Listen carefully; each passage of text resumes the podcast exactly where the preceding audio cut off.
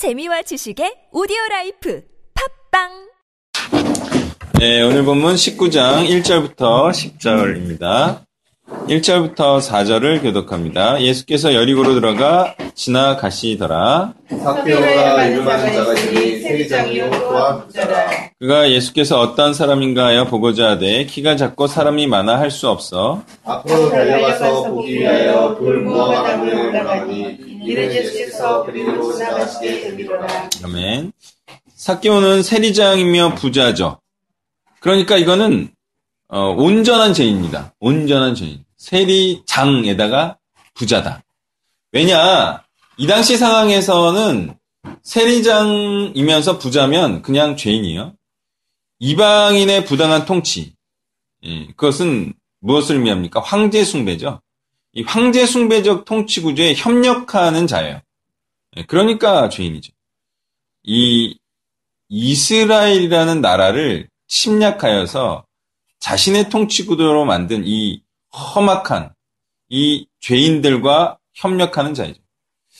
그리고 이렇게 험악한 세상에서 부자가 된 것을 보면 알 수가 있습니다. 예, 그는 악인입니다. 그런 그가 세리의 친구로 알려진 예수님께 큰 관심을 보이고 있는 것은 바로 일반 세리들처럼 죄인됨의 문제를 해결해 보고 싶은 마음이 있었다고도 볼 수 있다. 예. 근데 이제 본문에는 꼭 그렇게 표현되어 있진 않아요.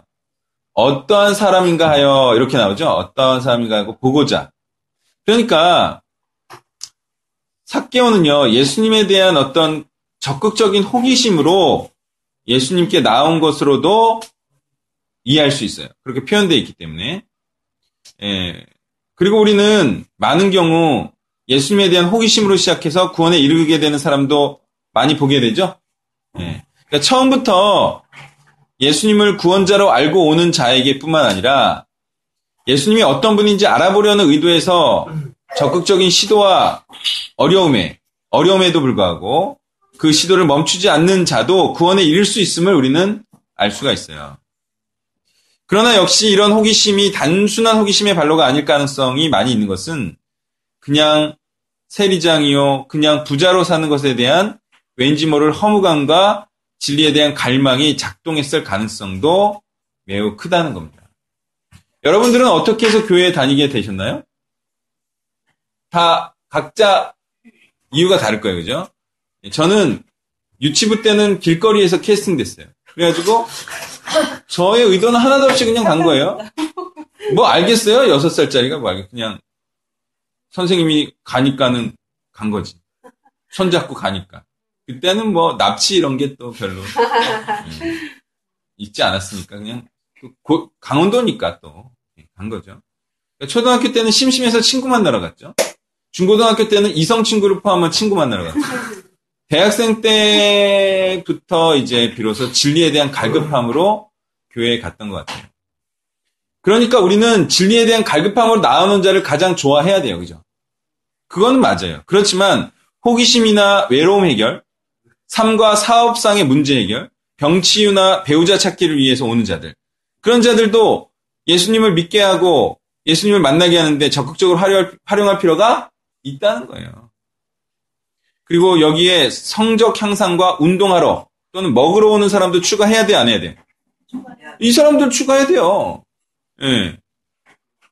그래서 예수 믿게 된 사람 상당히 많을걸요? 이게 통계학적으로 조사해보면. 초코파이나 뭐 이런 거. 그런 걸로 구원받은 사람들 많아요, 이게. 물론, 그렇게 와서 계속 그렇게 하는 건 문제가 있죠. 이 여자친구 만나러 왔어. 계속 여자친구 만나러 그 문제가 있는데, 처음에 그런 의도를 가지고 왔지만, 그로 인하여서 정말 진리를 알고, 그렇게 그리스도를 깨달은 자가 있다, 면 그것은 우리가 예, 환영할 만한 예, 입장이라는 겁니다. 자, 그것이 시작점과 동기유발 또는 유인책으로 쓰여진다면 그것은 좋은 일이 될 것입니다. 그렇게 해서라도 천하보다 더 귀한 순종하는 자를 얻을 수 있다면 마땅히 우리는 그러해야 한다는 겁니다. 5절부터 8절을 교독합니다. 예수께서 그곳에 이르사 쳐다보시고 이르시되 사교야 속히 내려오라. 내가 오늘 내 집에 유하여야 하겠다 하시니 급히 내려와 즐거워하며 영접함을 무사람이 보고 수군거려 이르되 저가 죄인의 집에 유하러 들어갔도다 하더라. 학교가 서서 주께 여짜오되 주여 보시옵소서 내 소유의 절반을 가난한 자들에게 주겠사오며 만일 누구의 것을 속여 빼앗은 일이 있으면 내 갑절이나 받겠나이다. 아멘. 예수님께서는 호기심으로라도 자신을 알아보려는 자의 적극성과 그 호감을 아시고 그래서 또한 적극적으로 응대를 하십니다. 자, 이런 경우는 사실 반쯤 다 된 경우라 하겠는데요. 보세요. 즐거워하며 즉시 예수님을 영접해 드리는 모습을 보게 됩니다.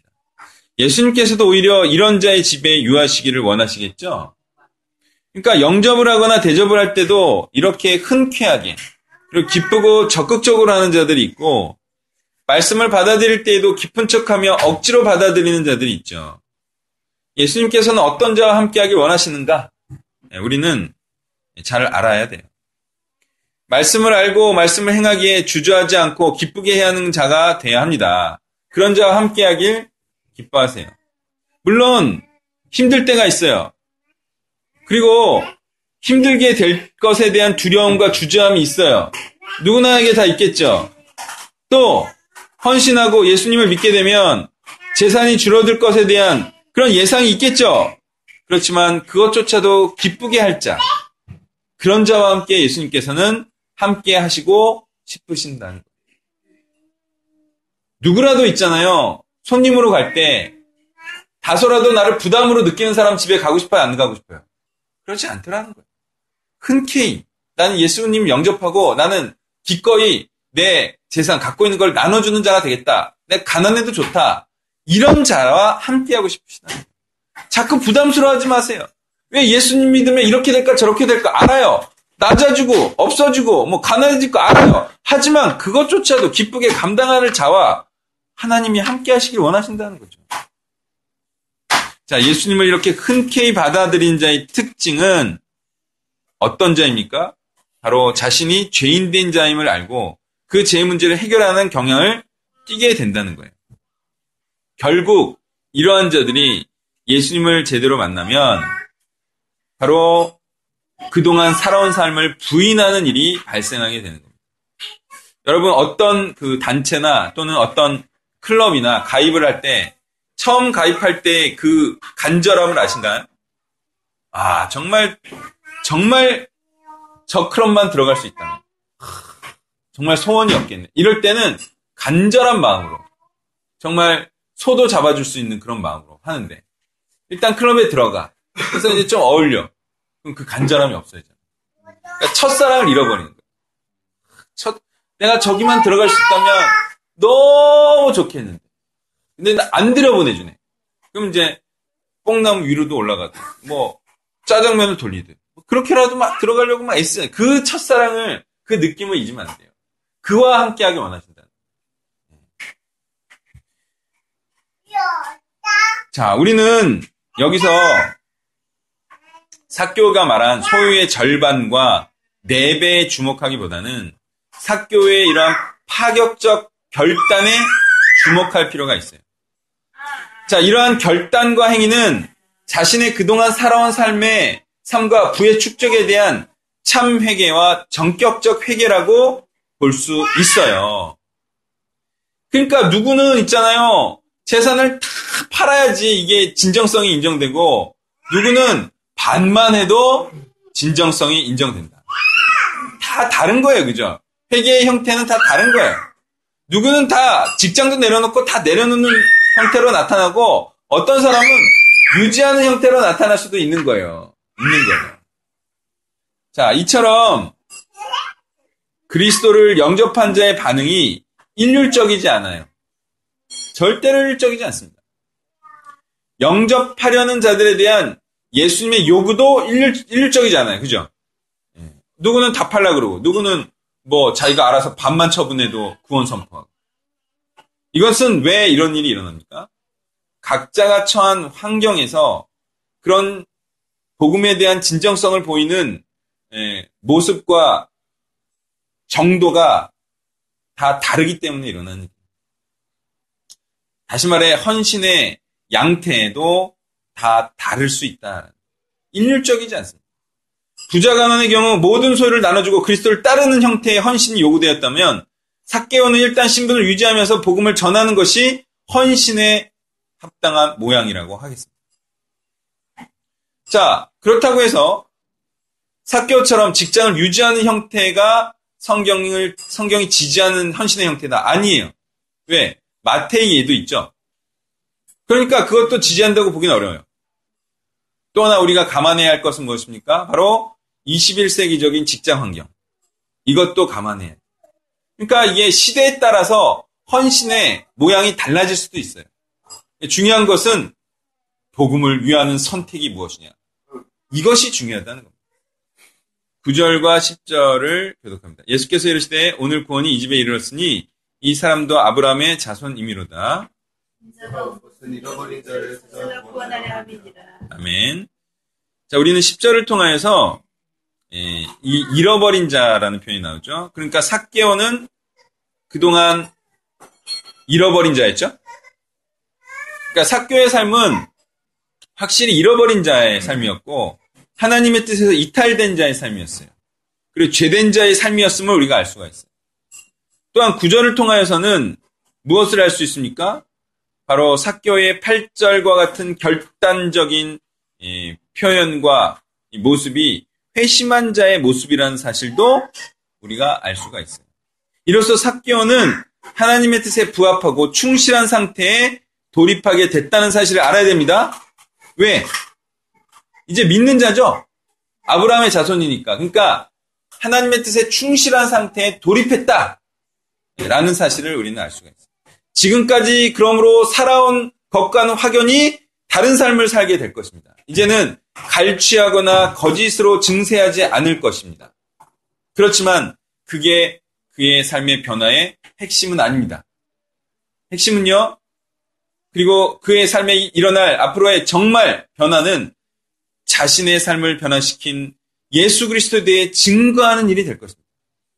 그리고 과거의 자신과 같은 자들에게 그리스도를 소개하는 일을 하게 될 것입니다. 그리고 점점 그는 세금 걷는 업무 자체의 열정을 잃어가게 될 것입니다.